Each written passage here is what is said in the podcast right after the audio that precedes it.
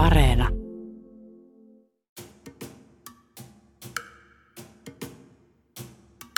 En koe suorituskeskeisyyttä positiivisesti, koska se heikentää ihmisten elämänlaatua ja polttaa ihmiset loppuun. Näin kertoo viestissään nimimerkki Sinde 90. Alati kiihtyvässä maailmassa saatamme sokeutua asioille, jotka tekevät elämästämme merkityksellistä.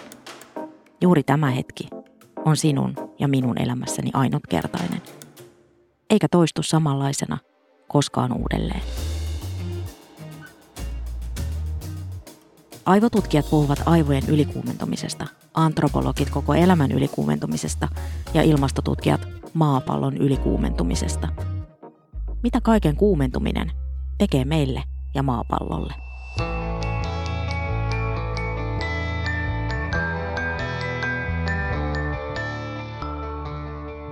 Mä olen Satu Kivelä. Kuuntelet Havaintoja ihmisestä -ohjelmaa, jossa selvitän ihmisyyden mysteerejä. Siis sitä kaikkea, mikä meidän ihmisten käytökseen vaikuttaa. Mietitäänpä sitä hetki yhdessä. Tässä jaksossa teemana on länsimaiden suorituskeskeisyys.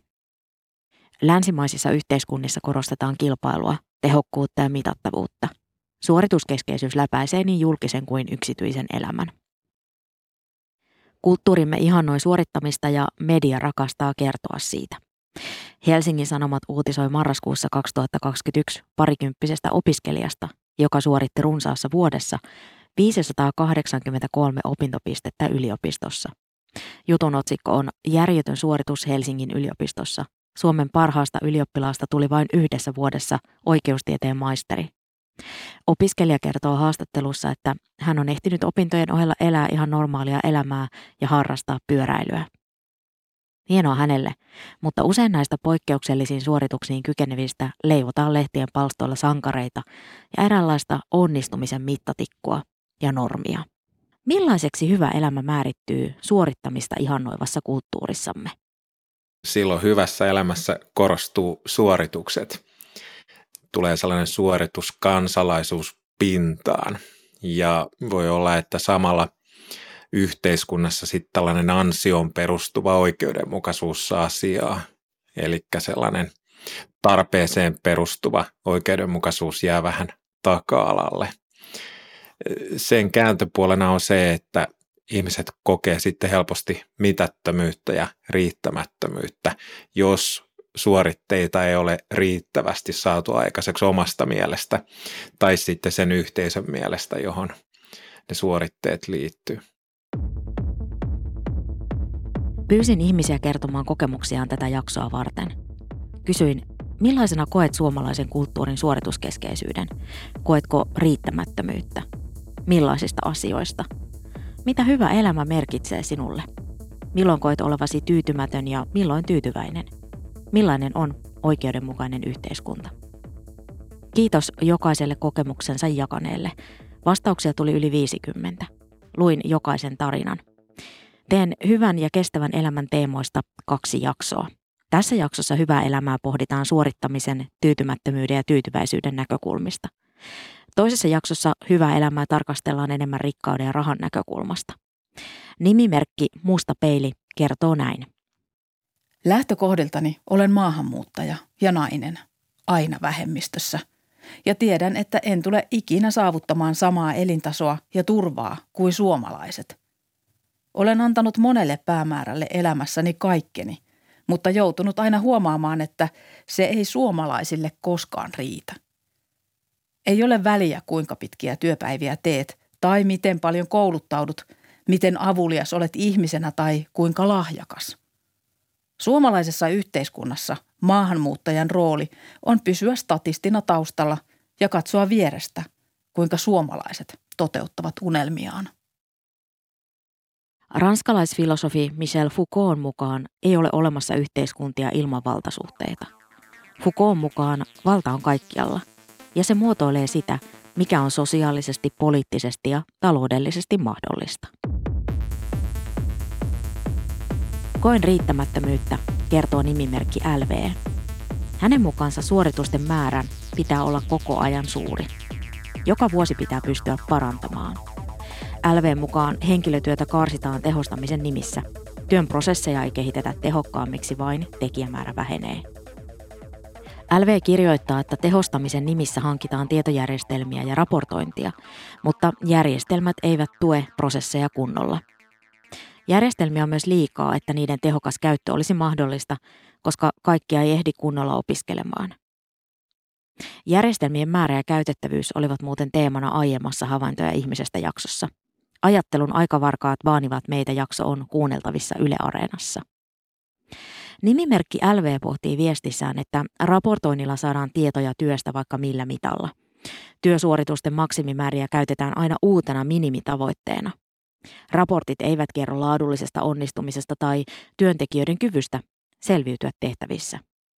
Tähän kun yhdistetään se, että mehän ei suostuta määrittelemään, kuinka monta suoritetta on riittävästi aikayksikköä kohden, vaan se jatkuva parantaminen on sitä, että jos nyt tehtiin minuuttia kohden 2 suoritetta, niin vuoden päästä toivottavasti sitten jo 2,5 tai 3. Ja toisin sanoen, kun se riittävyys on jatkuvasti karkaava tavoite elämässä, niin kyllä siinä tukalaksi olo jossain vaiheessa todellakin tulee. Ja tähän riittämättömyyden idea, niin kuin sen varaanhan koko yhteiskuntia on nykyään rakennettu. Eli ajatus siitä, että asiat jatkuvasti kasvaa, se on se pointti. Eli eihän meillä puhuta siitä esimerkiksi, kuinka suuri talouden pitäisi olla, mikä olisi se sopiva koko taloudelle, ei vaan vähän suurempi kuin se, mitä meillä nyt on. Se on se sopiva. Ja sama juttu sitten kansalaisen tasolla, että se suoritemäärä, joka nyt on tehty, niin ei se riitä, vaan sopivasti suuri suoritemäärä on vähän enemmän kuin se, mitä meillä nyt on. Eli kaikessa ajattelussa on sopivasti vähän enemmän kuin se, mitä meillä nyt on. Ja jos näin on, niin silloinhan en ikinä saavuta sitä, mitä tavoittelen. Hyvä ja tavoittelemisen arvoinen elämä määrittyy aina tietyssä historiallisessa ajassa ja paikassa. Jokaisen meistä elämään vaikuttavat niin ekologiset, sosiaaliset kuin taloudellisetkin seikat. Nimimerkki Nainen38 ajattelee hyvästä elämästä näin. Hyvä elämä tarkoittaa sitä, että on riittävästi kaikkea. Ihmisen perusolemukseen kuuluu tavoitella aina seuraavaa vaihetta, kun edellinen on saavutettu. Vertaa Maslown tarvehierarkia. Yhteiskunnassa asiat ovat valtaosin hyvin ja ihminen tavoittelee itsensä toteuttamisen tarvetta ja sen tavoitteita sekä kokee ristiriitaa tavoitteiden ja kykyjen tai olosuhteiden suhteen. Pysähtyminen kautta stagnaatio johtaisi masennukseen kautta toivottomuuteen. Ristiriita voi myös nousta siitä, jos joku muu määrittelee tavoitteet tai tarpeet, eikä niitä koeta omiksi, tai jos kuva itsestä on jollakin tapaa vääristynyt. Askeetikot ovat aikoinaan kieltäytyneet nautinnoista ja kilvoitelleet itsensä ja toistensa kanssa siitä, että miten vähän voi tyytyä. Professori Arto O. Salonen on kirjoittanut yhdessä uskonnontutkija Mikko Kurelahden ja Ari Jaaksin kanssa Rakkautta ja valoa -kirjan, jossa sanotaan, että hyvän elämän tavoittelu määrittyy ihmiselle itselleen sisäisen kokemuksen perusteella, mutta kaipaamme yhteisön hyväksyntää elämällemme. Oman arvontuntoa nakertaa tehokkaasti kokemus siitä, ettei kykene täyttämään vallalla olevia hyvän ja toivotun elämän ehtoja. Meidän keskeisin ongelma ehkä nykyään on just se sellainen riittämättömyyden kokemus, mitättömyyden kokemus, merkityksettömyyden kokemus. Eli elämä ei enää tunnu mielekkäältä. Ja jos elämä ei tunnu mielekkäältä, niin eihän ihmisellä ole mitään elämässä. Eli nyt se ehkä se hyvinvointikäsitys on kaventunut sillä tapaa, että siitä on tullut niin sellainen suorituskeskeinen, että me ei enää ymmärretäkään, että hyvä elämähän on paljon muutakin kuin mitä ne meidän perinteiset eteenpäin menemistä osoittavat mittarit kertoo.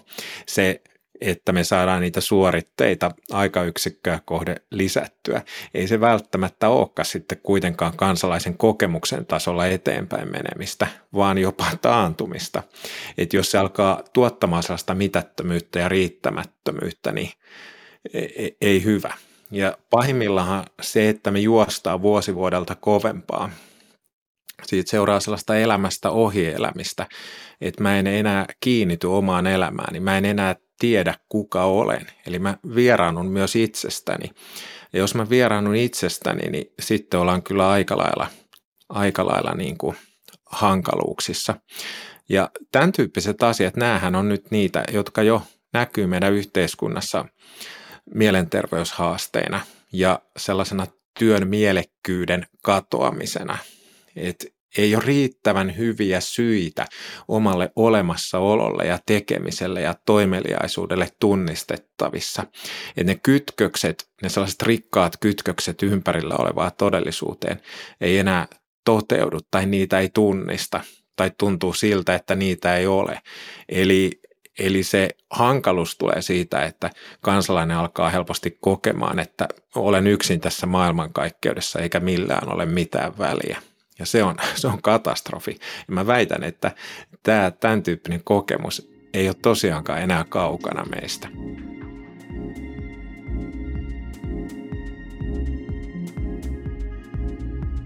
Joillekin elämä voi olla suorittamista, koska joutuu tekemään matalapalkka-alalla montaa työtä samaan aikaan. Köyhyysrajalla sinnittely vaatii usein suorittamista ja luovuutta, jotta saa leipää pöytään. Ruuhkavuosia eläville suorittaminen on joskus arjen sanelema pakko. Etuoikeutetuille kiire voi olla huumetta, johon jää koukkuun. Luin Helsingin Sanomista artikkelin marraskuussa 2021, joka on otsikoitu näin: Flown pimeä puoli. Artikkelissa kerrotaan, kuinka suomalaisprofessori halusi selvittää, miten amerikkalaiset uraohjukset yhdistävät vaativan työn ja perhe-elämän. Kävikin ilmi, että haastateltavat olivat addiktoituneita kiireeseen. He eivät hakeneet harmoniaa työn ja perhe-elämän yhdistämiseksi. Kiire sai haastateltavat tuntemaan olonsa suorastaan voittamattomiksi. Jutussa kerrotaan, kuinka eräs uratykki sai keskenmenon, mutta siitä huolimatta hän meni asiakastapaamiseen. Organisaatiot sekä loivat että hallitsivat kiirettä. Myös yksilöt itse loivat kiireen tuntua, kertoo tutkija Joonas Rokka haastattelussa. Jutussa kiireen kanssa optimoimista verrataan extreme-urheiluun.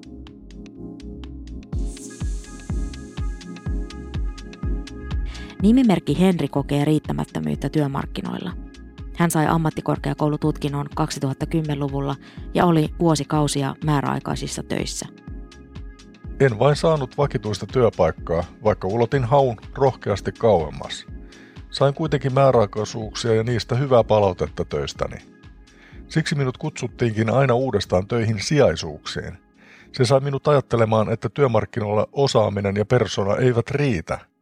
Kun olin ainoa määräaikainen 50 hengen porukassa, jotka kaikki olivat vanhempaa ikäpolvea ja saaneet vakituisen työpaikan, ymmärsin, että tärkeintä on ajoitus, eli avoinna olevien työpaikkojen lukumäärä sillä hetkellä, ja tutkinto. Tutkintoon viittaan sillä, että nykyään jokaisen työpaikkaan on tiukka vaatimus korkeakoulututkinnosta. Useimpiin hyvin työpaikkoihin alallani tarvitaan ylempi korkeakoulututkinto. Olen nyt mennyt yliopistoon hankkimaan sellaista, mutta toiselta alalta kylläkin. Joka kuudes suomalainen on köyhyys- ja tai syrjäytymisriskissä. Toimeentulotuen saajista kokoaisi Suomen toiseksi suurimman kaupungin. Köyhissä perheissä elää 100 000 lasta, kirjoittaa köyhyyden tutkija Anna-Maria Isola suomalainen köyhyyskirjassaan. Tilastokeskuksen mukaan liki 900 000 ihmistä oli köyhyys- ja syrjäytymisriskissä Suomessa vuonna 2019.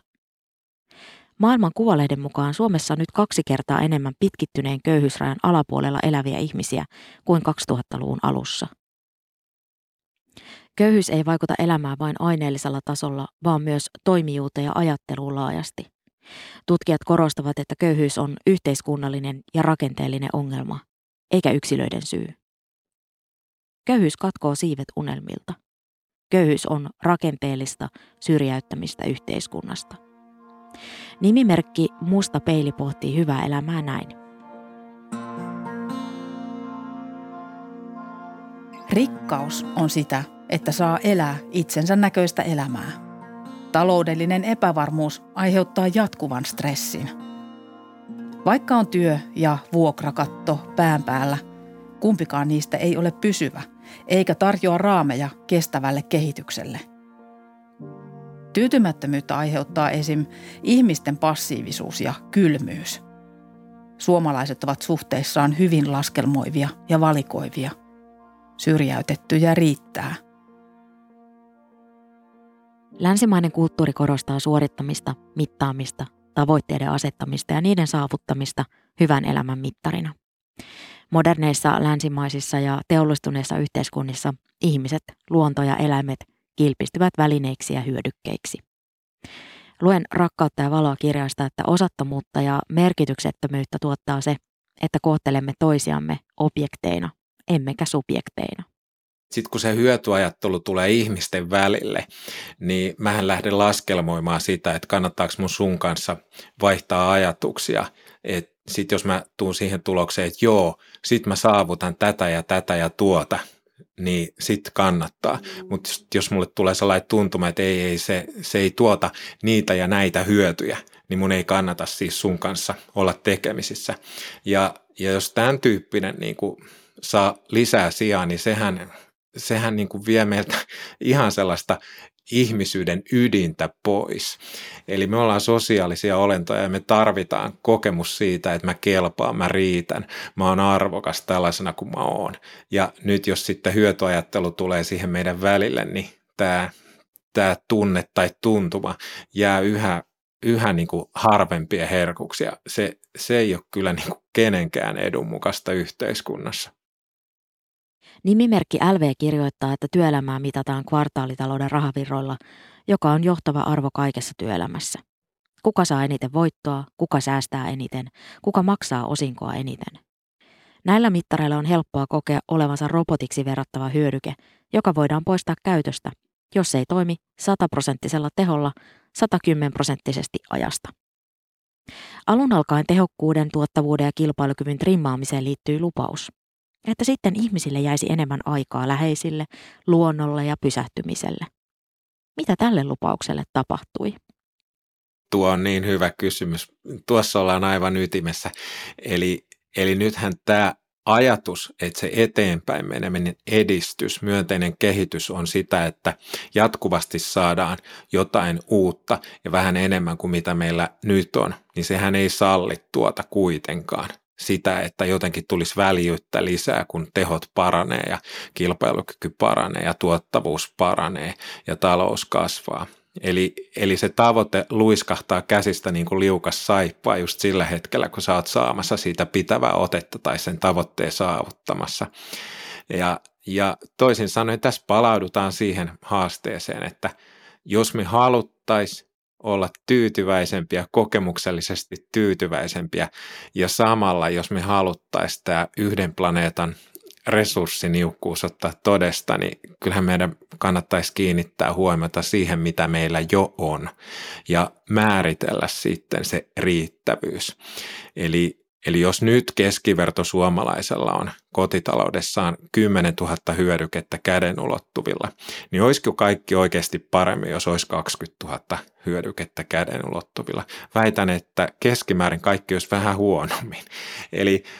Eli voi olla jopa niin, että me on jo saavutettu kutakuinkin kaikki se, mikä nyt tällaisella aineellisen vaurauden parantamisen tavalla on saavutettavissa. Ja nyt jos koskaan olisi aika lähestyä hyvinvointia avarammin. Mikä toimii vastalääkkeenä välineellistävään ajatteluun? Salosen mukaan subjektiuden vahvistuminen, eli sinä riität siksi, että olet sinä. Eikö kuulostakin suorastaan vallankumoukselliselta ajatukselta? Subjektiteetin ajatusta voi viedä koskemaan myös planeettamme eläimiä ja rajallisia luonnonvaroja.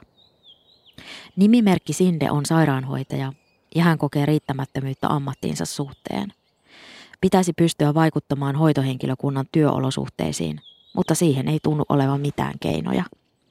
Sinde ei koe suorituskeskeisyyttä positiivisesti, koska se heikentää ihmisten elämänlaatua ja polttaa ihmiset loppuun. Sinden mukaan suomalaisessa yhteiskunnassa on hyvät lähtökohdat kaikille. Liikaa kuitenkin ajatellaan omaa etua. Sinde ehdottaa, että siirryttäisiin yksilökeskeisestä kulttuurista yhteisölliseen malliin, jossa autettaisiin ja tuettaisiin toinen toisiamme. Ajatellaan ehkä isommin. Eli harva sanoo, että elämän päämääränä on saada lisää tyytymättömyyttä kuukausi kuukaudelta. En ole vielä sellaista ihmistä tavannut. Eli kyllä me haluttaisiin olla tyytyväisempiä. No mistä se tyytyväisyys tulee? Siitä, että kiinnittää huomiota siihen, jota jo on.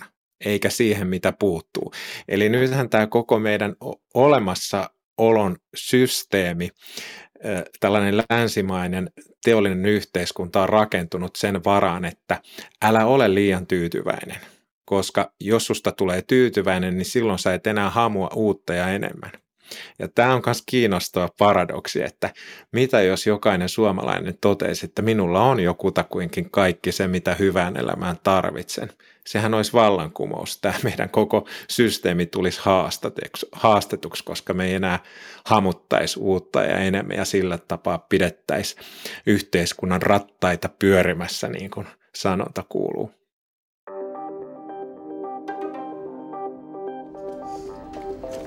Nimimerkki Henri sai 2010-luvulla ammattikorkeakoulututkinnon ja oli vuosikausia määräaikaisissa töissä, mutta ei saanut vakituista työpaikkaa. Pahinta on ollut suurten ikäluokkien tölväisyt, kuten kyllä töitä aina tekijöille piisaa. Näin puhuvat he, jotka ovat aikoinaan menneet tyyliin ovesta sisään ja saaneet työpaikan. Yhdessä työpaikassa, jossa ei ollut avointa työpaikkaa haussa 10 edelliseen vuoteen, oli yksi kollega, joka oli saanut työpaikan 80-luvulla, koska oli ollut ainoa hakija. Nyt hakijoita on joka pestiin suurin piirtein 10-100, riippuen vuodesta ja kulloisestakin pestistä. Ihmisen pitää olla korkeasti koulutettu, valmis jättämään perhe ja muuttamaan heti milloin mihinkin. Lisäksi ei riitä, että olet valmis oppimaan työssä, vaan ennen työpaikkaa sinun pitää hallita se jo täydellisesti. Pug!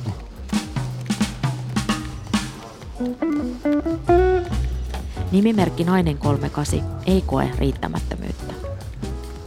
Rikkaus on sitä, että kaikkea on riittävästi. Koen olevani tyytymätön, mikäli tavoitteisiini pääseminen aiheuttaa ylimääräistä päänvaivaa tai liian suurta hyppyä pois mukavuusalueelta. En koe riittämättömyyttä, korkeintaan hetkittäin. Kyse on asioiden ja mittasuhteiden asettamisesta oikeaan asentoon. Suomalainen suorituskeskeisyys on vielä kesyä. Suomi on oikeudenmukainen, demokratia on toistaiseksi parhaaksi todettu hallintomuoto. Millainen on oikeudenmukainen yhteiskunta? Nimimerkki Musta peili vastaa kysymykseen näin. Sellainen, jossa kaiken maailman asuntosijoittajat ynnä muut sellaiset eivät määrittele kaupunkitilaa ja ihmisten elinoloja. Sitä, miltä näyttää kulttuuri ja mitä ihmiset pystyvät syömään ja pukemaan päälleen. Oikeudenmukaisuus on sitä, että jokainen saa elää itsensä näköistä elämää. Suomessa tämän estää todella moni taho, ennen kaikkea taloudellisesti. Rakkautta ja valokirjassa kerrotaan planetaarisesta hyvinvoinnista, jossa oikeudenmukaisuus ei rajoitu vain ihmisen itseensä ja hänen lähipiirinsä, koska ihminen, yhteiskunta ja maailma ovat toisiinsa kietoutuneita. Professori Arto O. Salonen kirjoittaa, että planetaarinen eteenpäin meneminen tuo yhteen eri asemassa olevat ihmiset, lajit ja ei-inhimillisen. Tarvittaisiin sellaista kohtaavaa läsnäoloa, jossa me saadaan kosketus toisiimme ja sen kosketuksen avulla parhaimmillaan sitten sellainen tuntuma, että sä hyväksyt mut tällaisena kuin mä oon. Sitä se homo sapiens hakee. Mä väitän, että joka päivä meidän keskeinen motivaatio tehdä sitä, mitä me tehdään, on se, että me saataisiin tunnustusta toisillemme arvokkuudestamme, että me koettaisiin sitä riittävyyttä sellaisina kuin me ollaan. Ja nyt tämä tällainen suorituskeskeisyys on omiaan ohittamaan tällaisen inhimillisen syvän perustarpeen. Ja se ehkä johtuu just siitä, että me on totuttu välineellistämään itsemme ulkopuolista todellisuutta ja välineellistämään myös toisiamme.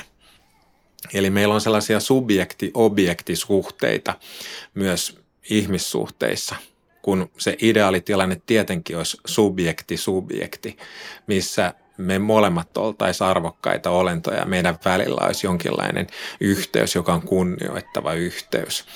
Ja tässä ollaan myös niin kiinnostavan ilmiön äärellä, että mitä jos tätä saataisiin vähän lisää. Eli sellaista kohtaavaa läsnäoloa pikkasen lisää suomalaiseen yhteiskuntaan seuraavan vuoden aikana. Ja sen ansiosta me koettaisiin, että me ollaan osa jotain yhteistä inhimillistä elämää. Nimimerkki M kokee, että yhteiskunnasta tekisi oikeudenmukaisemman se, ettei rahaa arvostettaisi kaiken yläpuolelle.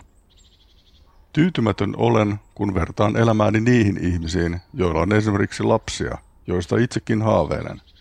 Myös jos tuntuu, että elämä vain valuu hukkaan.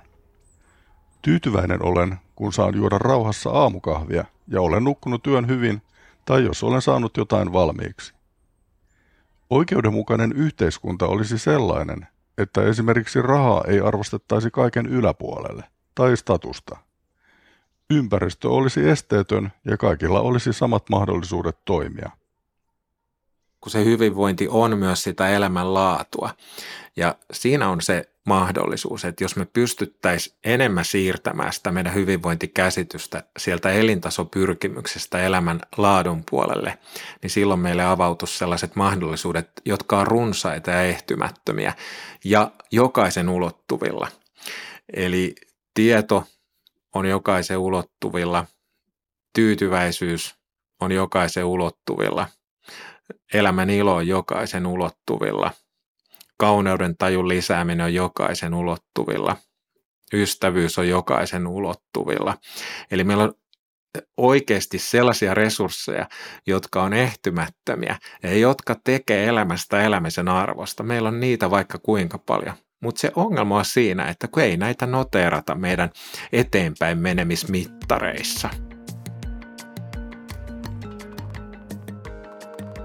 Yksilökeskeinen ja suorittamista palvova kulttuuri kaventaa suhdettamme itseemme, toisiin, lajeihin ja maapalloon. Pahimmillaan se synnyttää mitättömyyden ja tyytymättömyyden kokemuksia. Hyvän elämän käytännöt ovat jatkuvassa muutoksessa, joihin voimme vaikuttaa yksilöinä, yhteisöinä, yhteiskunnallisesti, niin paikallisella kuin globaalilla tasolla. Elämän merkitykselliseksi tekee yhteys itseen, toisiin ja maailmaan. Minä olen Satu Kivelä. Kiitos, että kuuntelit. Kerro, mitä ajatuksia jakso herätti. Havaintoja.ihmisestä @ yle.fi.